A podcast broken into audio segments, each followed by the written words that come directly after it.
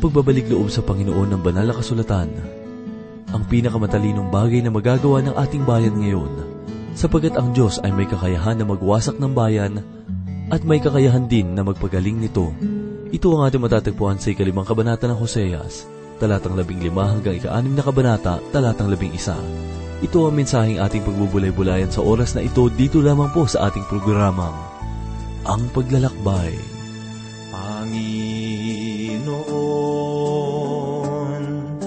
Ako'y nagbabalik sa'yo.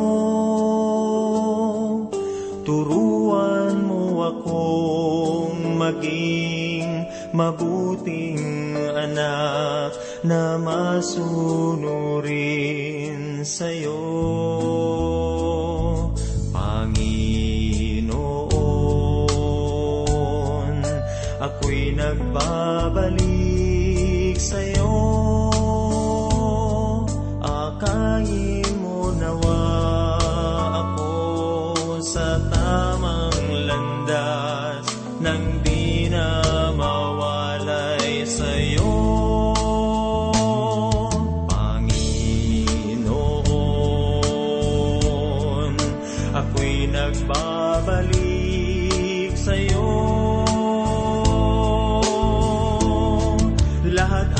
Ay sa'yo iaalay,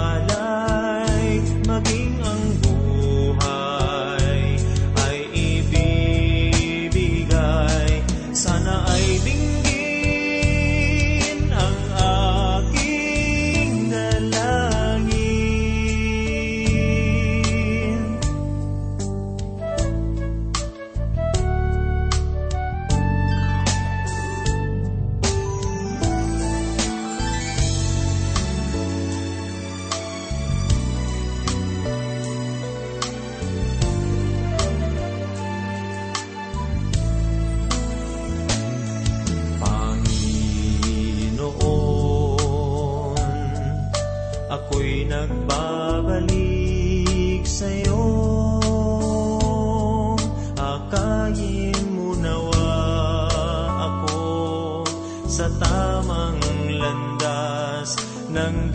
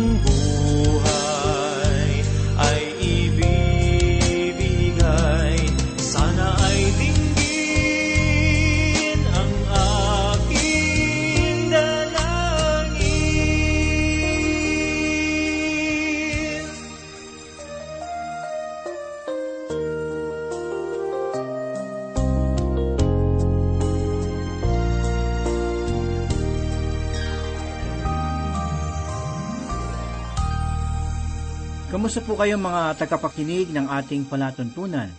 Puri ng Diyos sa oras na ito sapagkat muli tayong mag-aaral ng kanyang banal na aklat. Si Pastor Dan Abangco po. Samahan niyo ako at mapagpala sa salita ng Panginoon. Matutunghayan po natin ngayon ang pinakahuling talata ng ikalimang kabanata. Basahin po natin ang ipinahayag ni Propeta Hoseas sa ikalimang kabanata, talatang labing lima. Sinabi po ng Panginoon, Ako'y muling babalik sa aking dako, hanggang sa kilalanin nila ang kanilang pagkakasala at hanapin ang aking mukha. Sa kanilang pagdadalamhati ay hahanapin nila akong mainam. Bagamat ang kabanatang ito ay pagbigay ng pansin sa paghatol ng Diyos, nagtapos naman ito sa pamamagitan ng mensahe ng pag-asa. Darating ang panahon na hahanapin ng bayang Israel ang Diyos, at sila ay hindi ililigtas ng Diyos hanggat hindi sila nanunumbalik sa kanila. Iwan po natin ang ikalimang kabanata at alamin natin ang nilalaman ng ikaanim na kabanata ng aklat ng Propeta Hoseas. Ang pinakapaksa ng ikaanim na kabanata ay ang panunumbalik ng bansang Israel sa mga huling araw. Basahin po natin ang unang talata ng ikaanim na kabanata. Sinasabi ni Propeta Oseas ang ganito, Halikayo't at tayo'y manumbalik sa Panginoon. Sapagkat siya ay lumapa, ngunit pagagalingin niya tayo, sinugatan niya tayo, ngunit tayo'y kanyang bebendahan. Ito ang huling panawagan ng Diyos sa hilagang kaharian noong panahong iyon. Ito ay nakatuon sa hinaharap ng bansang Israel, na kung saan ay pagagalingin sila ng Diyos. Bagamat sila ay kanyang winasak, layunin niya na sila ay magkaisa. Dapat ay maging isang babala na hahatulan ng Diyos ang kasalanan ng bawat bansa na nagbabalat kayo bilang mga mananampalataya at nakinabang sa mga salita ng Diyos. Pakinggan po natin ang patuloy na pahayag ni Propeta Osea sa ikalawang talata. Pagkatapos ng dalawang araw, ay muli niya tayong bubuhayin. Sa ikatlong araw ay ibabangon niya tayo upang tayo'y mabuhay sa harap niya. Ipinahayag ni Hosea sa talatang ito na sa ikatlong araw ay ibabangon niya tayo. Ito ay mahalagang pahayag ni Propeta Hoseas sapagkat ipinapahiwatig nito ang muling pagkabuhay ng Panginoong Heso Kristo sa ikatlong araw. Siya ay binangon upang ang mga Hudyo at mga Hintil ay magkaroon ng pag-asa ng kaligtasan. Ito ay maaari ding iugnay sa panghinaharap na panahon na kung saan ay muling ibabalik ng Diyos ang mga Israelita sa kanilang bayan. Sa ikatatlumput pitong kabanata ng sulat ni Propeta Ezekiel ay nagpahayag ang Diyos tungkol sa muling pagkabuhay at ang muling pagkabuhay ay naganap kay Kristo na tanging nabuhay sa ikatlong araw. Basahin po natin ang pahayag ni Propeta Ezekiel sa ikatatlumpung kabanata mula sa una hanggang ikasyam na talata. Ang kamay ng Panginoon ay sumasa akin, at kanyang dinla ako sa pamamagitan ng Espiritu ng Panginoon at inilagay ako sa gitna ng libis. Iyon ay puno ng mga buto. Inakay niya ako sa palibot ng mga iyon, napakarami niyon sa libis, at ang mga iyon ay tuyong-tuyo. Kanyang sinabi sa akin, Anak ng tao, maaari bang mabuhay ang mga butong ito? At ako'y sumagot, O Panginoong Diyos, ikaw ang nakakaalam. Muling sinabi niya sa akin, Magsalita ka ng propesiya sa mga butong ito. Aking papapasukin ang hininga sa inyo, at ako'y mabubuhay. Lalagyan ko kayo ng mga litid, babulutin ko kayo ng laman, tatakpan ko kayo ng balat, Lalagyan ko kayo ng hininga, at kayo'y mabubuhay, at iyong malalaman na ako ang Panginoon. Sa gayo'y nagsalita ako ng propesiya, gaya ng iniutos sa akin. Habang ako'y nagsasalita ng propesiya, biglang nagkaroon ng ingay, at narito isang lagutukan. Ang mga buto ay nagkalapit, buto sa buto nito. Habang ako'y nakatingin, narito may mga litid sa mga iyon, at ang laman ay lumitaw sa mga iyon, at ang balat ay tumakip sa mga iyon sa ibabaw. Ngunit walang hininga sa mga iyon. Nang magkagayoy, sinabi niya sa akin, Anak ng tao, magsalita ka ng propesiya sa hininga at sasabihin mo sa hininga, ganito ang sabi ng Panginoong Diyos. Manggaling ka sa apat na hangin, o hininga, at hingahan mo ang mga patay na ito, upang sila'y mabuhay. Sa muling pagkabuhay ng Panginoong Hesus, ay nahahayag na sino mang tumanggap sa Kanya ay mayroong pagtubos at pagiging matuwid na magdudulot sa kanya ng matuwid na pakipag-ugnayan sa makapangyarihang Diyos. Pinatunayan ni Apostol Pablo ang paksa ng panghinaharap ng bansang Israel sa ikalabing isang kabanata ng liham niya sa mga taga-Roma. Pakinggan po natin ang kanyang mga pahayag sa ikalabing isang kabanata. Mula sa una hanggang sa ikalabing dalawang talata, sinabi ni Pablo, Sinasabi ko nga, itinakwil ba ng Diyos ang kanyang bayan? Huwag nawang mangyari, sapagkat ako man ay Israelita, mula sa binhi ni Abraham, mula sa lipi ni Benjamin. Hindi itinakwil ng Diyos ang kanyang bayan na nang una pa'y kilala na niya. O hindi ba ninyo nalalaman ang sinasabi ng kasulatan tungkol kay Elias, kung paanong nagmamakaawa siya sa Diyos laban sa Israel? Panginoon, pinatay nila ang iyong mga propeta, giniba nila ang iyong mga dambana, at ako'y naiwang nag-iisa at tinutugis nila ang aking buhay. Subalit ano ang sinasabi sa kanya ng kasagutan ng Diyos? Nagtira ako para sa akin ng pitong libong lalaki na hindi lumuhod kay Baal. Gayun din sa panahong kasalukuyan ay may nalalabi na hinirang sa pamamagitan ng biyaya. Ngunit kung ito'y sa pamamagitan ng biyaya, ito'y hindi nabatay sa mga gawa. Kung hindi ang biyaya ay hindi biyaya, ano ngayon? Ang hinahanap ng Israel ay hindi niya nakamtan. Ngunit ito'y nakamtan ng hinirang at iba'y pinagmamatigas ayon sa nagugulat. Binigyan sila ng Diyos ng Espiritu ng pagkakahimbing, ng mga matang hindi tumitingin, at ng mga taingang hindi nakikinig hanggang sa araw na ito. At sinabi ni David, ang kanilang hapag naway maging isang silo, isang bitag, isang katitisuran, at isang ganti sa kanila. Magdilim nawa ang kanilang mga mata upang sila'y huwag makakita. Mabaluktot nawa ang kanilang likod ng habang panahon. Sinasabi ko nga, natisod ba sila upang mahulog? Huwag nawang mangyari. Subalit, sa pagkahulog nila'y dumating ang kaligtasan sa mga hintil upang pukawin sila sa paninibugho. Ngayon, ang pagkahulog nila ay siyang kayamanan ng sanlibutan. At ang pagkalugi nila ay siyang kayamanan ng mga hintil. Gaano pa kaya ang lubos na panunumbalik nila? Sa ating panahon, ang layunan ng Diyos sa pagtatayo ng mga simbahan ay upang ilapit sa Kanya ang mga Hudyo at mga hintil, at ang lahat mula sa iba't ibang lipi at wika upang sumamba sa Kanya. Kapag nalubos na ng Diyos ang kanyang layunin sa simbahan at kunin na ito mula sa sanlibutan, ay pagtutuunan niya ng pansin ang bansang Israel. Ang bawat propeta sa banal na kasulatan ay nagpahayag ng plano ng Diyos para sa panghinaharap ng bayang Israel.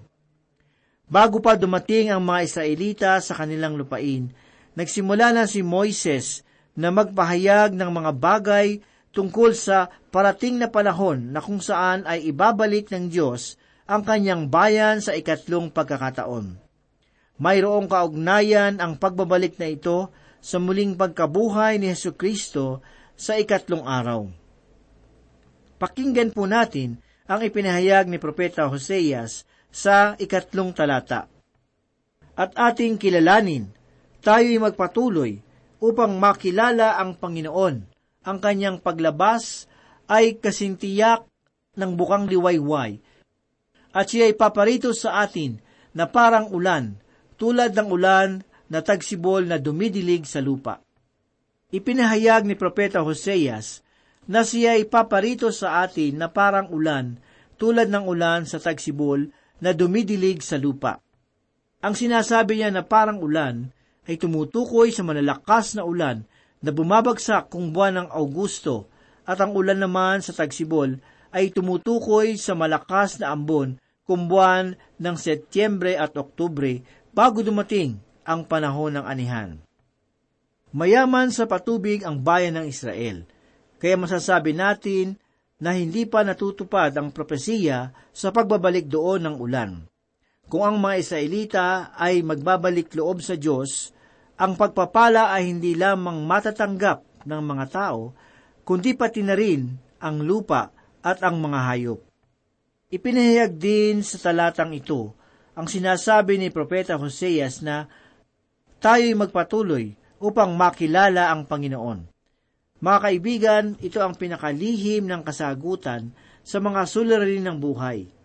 Ang makilala si Yesu Kristo.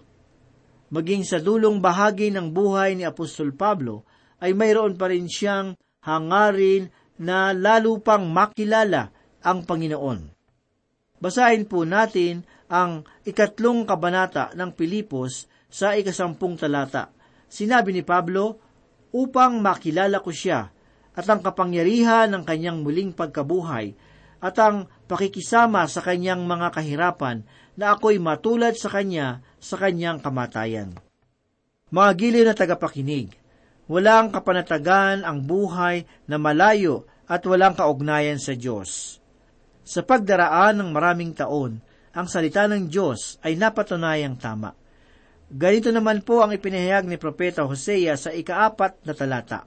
Anong gagawin ko sa iyo, O Ephraim? Anong gagawin ko? Ang iyong katapatan ay parang ulan sa umaga at parang hamog na maagang umalis. Kung ating uunawain ay tila bigo ang ating Panginoon sa pagkakataong ito. Kaya't ipinahayag niya na ano ang ating gagawin sa inyo. Kayo ay aking iniibig, subalit kayo ay nagpapatuloy sa pagkakasala kaya't kinakailangan na kayo ay aking hatulan. Ang paghuhukom ay gagawin hindi pangkaraniwan ng Diyos. Ang paghuhukom ay gawaing hindi pangkaraniwan ng Diyos, sapagkat nais niyang magligtas at hindi ang maghukom. Subalit kung patuloy ang pagsuway, darating ang araw na hatulan niya ang tao. Ang mga Israelita ay relihiyoso, subalit wala silang tunay na relasyon sa Diyos at malayo sila sa Kanya. Marami ang nagsasabi ngayon na iwanan natin ang relihiyon at akin namang sasabihin na papasukin natin si Yesu Kristo at hayaan na ang ilaw ng sanglibutan ay makapasok. Ang mga Israelita ay relihiyoso, subalit ang kanilang kabutihan ay tulad lamang ng hamog sa umaga na bumubuo ng mga ritual at seremonya. Tila ang relihiyon ngayon ay tulad lamang ng isang maluwag na damit na isinusuot upang madaling hubarin kahit sa anumang oras. Kinamumuhian ng Diyos ang ganitong uri ng tao, sapagkat sila ay relihiyoso, subalit hindi niya sila nakikilala at hindi pa sila nagkakaroon ng mapagbagong buhay na karanasan sa Kanya. Sa ikalimang talata ay ipinahayag naman ni Propeta Hoseas ang ganito, kaya't sila'y aking pinutol sa pamamagitan ng mga propeta. Pinatay ko sila ng mga salita ng aking bibig, at ang aking mga kahatulan ay lumabas na parang liwanag. Sa ibang salita ay sinasabi ng Diyos ang ganito, sila ay aking binalatan ng buhay. Ikinatutuwa ko ang maraming text at sulat na aking natatanggap sa aming mga tagapakinig na nagsasabi na ipagpatuloy namin ang paghahayag ng salita ng Diyos. At sa paglipas ng maraming taon, marami pa ring matatapat na nais makinig ng salita ng Diyos at pinapahalagahan ito. Mayroon din namang mga sumasalungat at inaasahan ko na marinig sa kanila ang mga pagpuna. Ipinahayag ng Diyos sa kanyang bayan na sila'y aking pinutol sa pamamagitan ng mga propeta – Naging tapat sila sa paghahayag, subalit hindi ninyo sila pinakinggan. Ngayon man sa ating panahon, ay marami ang nagnanais na makinig ng salita ng Diyos. Subalit, mayroon kayang tunay na pagbabago sa buhay ng mga nakikinig?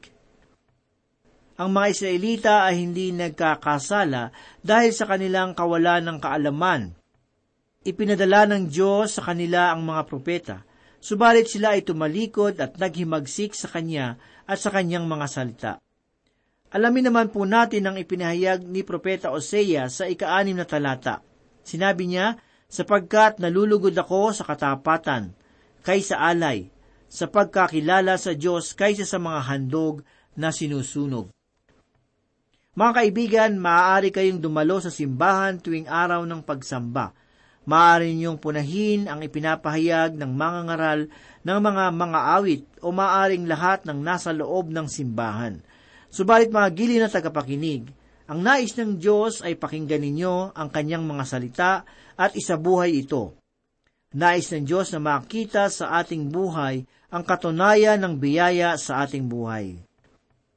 Huwag nating isipin na ang pagdalo sa gawain ng simbahan ay pamalit sa tulay na pagkain ng tinapay ng buhay. Walang anumang gawain sa loob ng simbahan ang maaaring maging pamalit sa pag-aaral ng salita ng Diyos. Basahin po natin ang ipinahayag ni Propeta Hoseas sa ikapitong talata. Ngunit gaya ni Adan ay sumaway sila sa tipan, dooy nagsigawan silang may kataksilan sa akin. Mga kaibigan, ang salitang tipan na sinasabi sa talatang ito ay ang tipan na ipinagkaloob ng Diyos sa kanyang bayan. Dumako naman po tayo sa ikawalong talata na nagsabi, ang Gilead ay lunsod ng mga gumagawa ng kasamaan, tigmak ng dugo. Mga giliw na tagapakinig, ang bayan ng Gilead ay nakilala sapagkat nabanggit sa banal na kasulatan na mayroong gamot na pamahid Basahin po natin ang ipinahayag ni Propeta Jeremias sa ikawalong kabanata talatang dalawampu at dalawa. Sinabi niya, wala bang pamahid na gamot sa Gilead? Ngunit sa panahon ni Hoseas, ay mga kasamaan lamang ang matatagpuan sa bayan ng Gilead. Ipinahayag naman po ni Propeta Hoseas sa ikasyam na talata ang ganito, Kung paano ang mga tulisan ay nag-aabang sa isang tao, gayong nagsasama-sama ang mga pari, sila'y pumapatay sa daan patungo sa Shechem, sila'y gumagawa ng kasamaan. Kung gayon ang mga paring ito na binanggit ni Propeta Hoseas ay nagkakasala rin na tulad ng mga tulisan. Kung ang isang tagapagpahayag ng salita ng Diyos ay hindi pinapahayag ang katotohanan at hindi nakikita sa kanyang buhay, nagkakasala rin ng ganito ayon sa talata. Hindi ito nanggaling sa akin, kundi sa salita ng Diyos. Pakinggan po natin ang ipinahayag ni Propeta Hoseas sa ikasampu at ikalabing isang talata. Sa sambahayan ni Israel ay nakakita ako ng kakilakilabot na bagay. Ang pagiging bayarang babae ni Ephraim ay naroon. Ang Israel ay dinudungisa ng sarili. Sa iyo rin, O Huda, ay may nakatakdang pag-aani kapag ibabalik ko na ang mga kayamanan sa aking bayan. Mga giliw na tagapakinig, ito ay paalaala sa bayan ng Huda na darating ang araw ng kanilang paghuhukom. Mga kaibigan, ang kalagayan natin ngayon ay walang pagkakaiba sa Huda sapagkat darating din ang panahon na tayo ay hahatulan ng Diyos. Makikita natin sa kapaligiran ang mga bagay na napakasama Laman ito ng mga pahayagan, telebisyon at radyo. Nakapanlulumo ang ganitong kalagayan na tulad ng lugar ng Gilead ayon kay Propeta Hoseas, doon nagmumula ang kasamaan. Subalit ipinahayag ni Propeta Hoseas na darating ang panahon ng pag-aani. Mga kaibigan, ang panahon ay tila napakahaba at para bang wala ng katapusan. Kaya't ang mga tao ay nagpapakasaya at gumagawa ng mga bagay na makasanlibutan at hindi naaayon sa mga kalooban ng Diyos. Subalit lahat ng ito ay may wakas.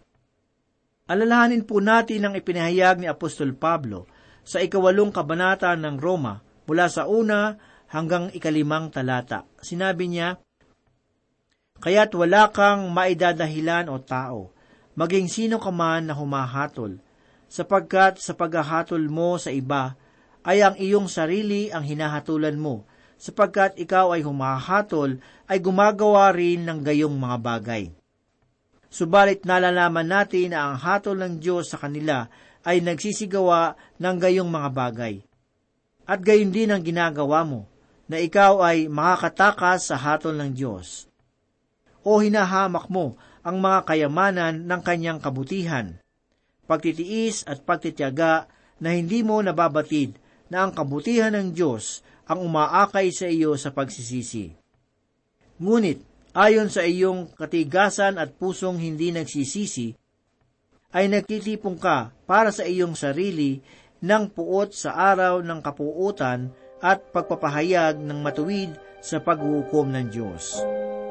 Mga kaibigan, tunay na ang Diyos ay nagtakda ng kanyang paghuhukom at walang sinuman ang makaiiwas sa katotohanan ito.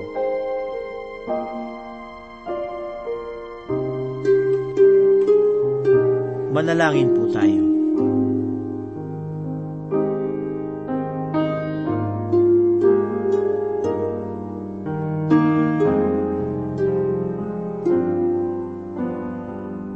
Salamat o Diyos sa pagkain ng aming kaluluwa na nanggaling sa iyong mga salita.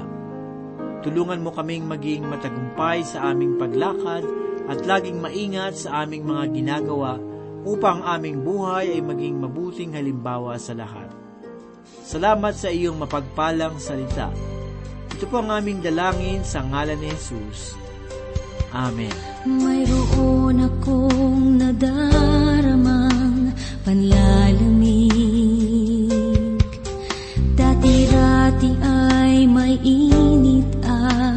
sigla.